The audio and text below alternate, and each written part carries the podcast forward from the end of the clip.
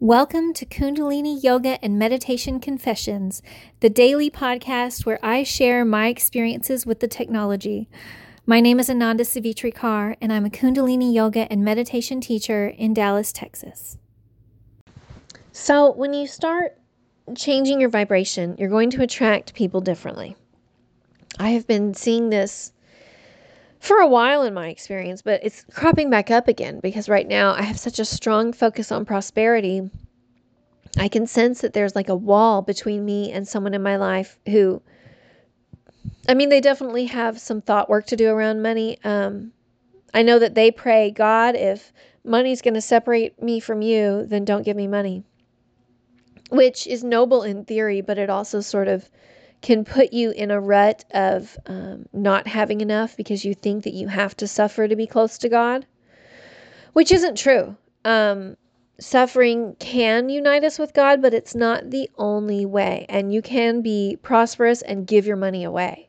That's non attachment to money and really exploring generosity, which I've experienced personally. So I know that that's true, but not everyone has. And this is someone that is so easily attracted into my experience, but this one issue of money always crops up in between us. So, what I know from experience is that I can continue my prosperity work, but I also need to pull them back into my experience with another Kriya that I know always brings them in.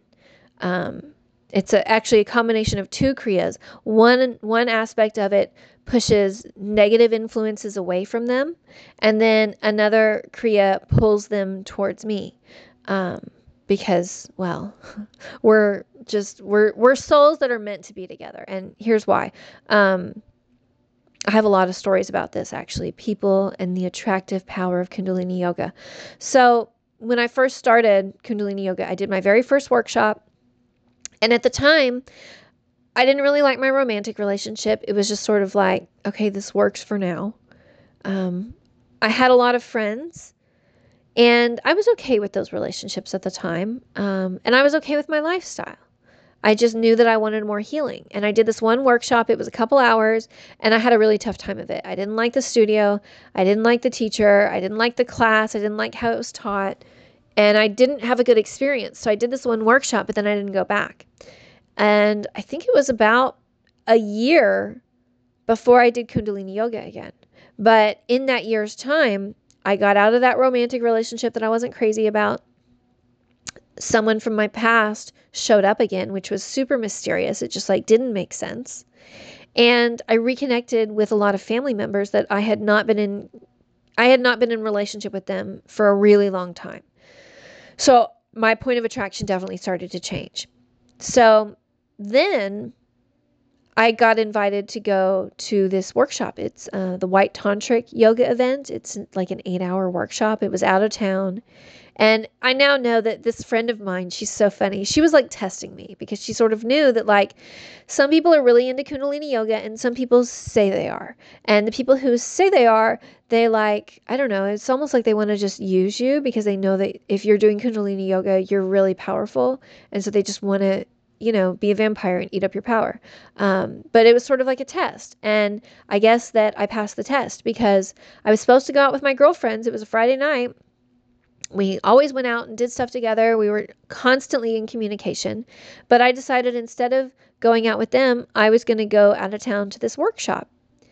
And at the time, I knew that I didn't like my friend group anymore um, I had sort of realized that none of them had relationships that I would trade places with. I didn't want their careers. I didn't want their lives. And you know how that is. If if you don't like the crowd that you're spending time with, then you need a new crowd because you are the are a combination of all the people you hang out with.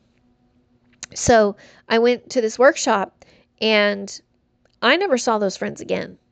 I didn't contact them and they didn't contact me. It was like we were magnets that were repelling each other. But after that one workshop, I couldn't get enough of the Kundalini yoga. I knew how incredible it made me feel. And I started really attracting differently in my life. Um, at that point, I had a romantic relationship that I really, I was not a fan of this person. I knew that this was sort of like, oof, not where I wanted to go long term. I was just sort of biding my time with it. So I got out of that I didn't have that same group of friends anymore, and I started practicing Kundalini yoga every single day. And I knew that I needed a major change in my life at this point, but I didn't know how to get there. And my why wasn't strong enough. I just sort of vaguely knew this needs to change. So I started doing Kundalini yoga every day. I was using Rama TV because I traveled a lot and I knew that I could bring Guru Jagat with me on the road. And then I did another Kundalini yoga white tantric event.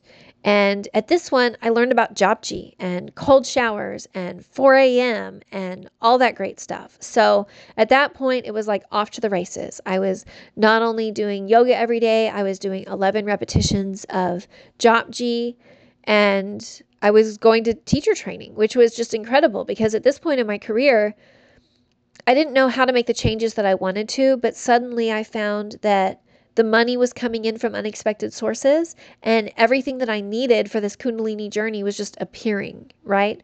So suddenly the money was showing up for me to do one teacher training or another. And I didn't have to worry about missing work because it's like a one month experience to train.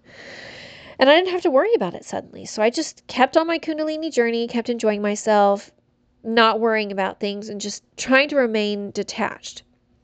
In this period of time, I made a lot of new friends.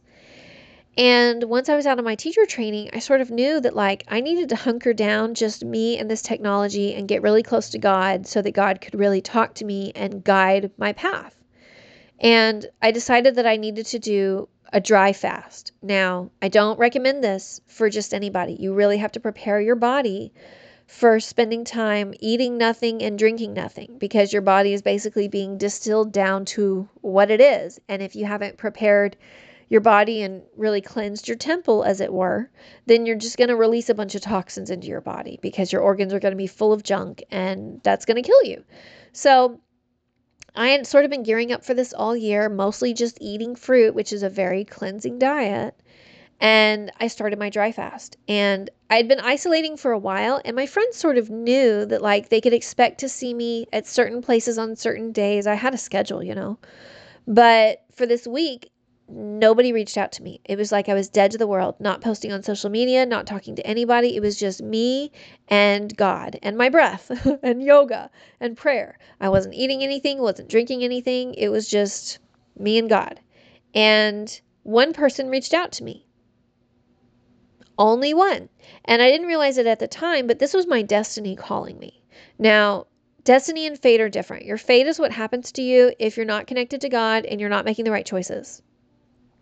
Your destiny is what God calls you to. You got to be connected to God to be on your destiny path. And it was like destiny picking up the phone and calling me saying, Hey, you're doing the right thing. Come over here.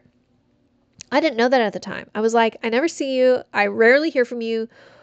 How weird that you're trying to get in touch with me now while I'm trying to get close to God. I now understand that at that time I was doing this yoga practice, these two kriyas that seemed to attract this person into my experience because he's my destiny, you know? So it's just interesting to me how our vibration can change like that. And once I was doing this practice of the, the seven day fast, I got my really big why. So not only did I know that I wanted to change my life, I knew how it needed to change, and I knew in a really big way why it needed to change. Because, you know, some spiritual truths are hidden from us because they would be problematic, and our world is the way it is. Uh, there's good and there's evil, and there's a lot of judgment, and you know, just the nature of our reality is that it's it's not perfect. And I was coming up and butting heads with that, trying to change the reality when I really just needed to accept it and play by the rules in a sense. So I finally had my why and how I needed to change things, and I started to attract differently.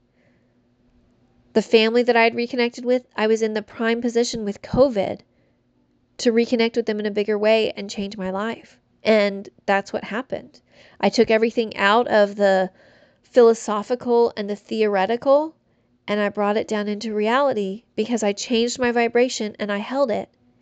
And now I'm living proof of that. The people who are meant for my destiny are a part of my everyday life now. And it's because I changed my vibration and I continue to hold it and work with it. It's such a cool technology. I love Kundalini Yoga.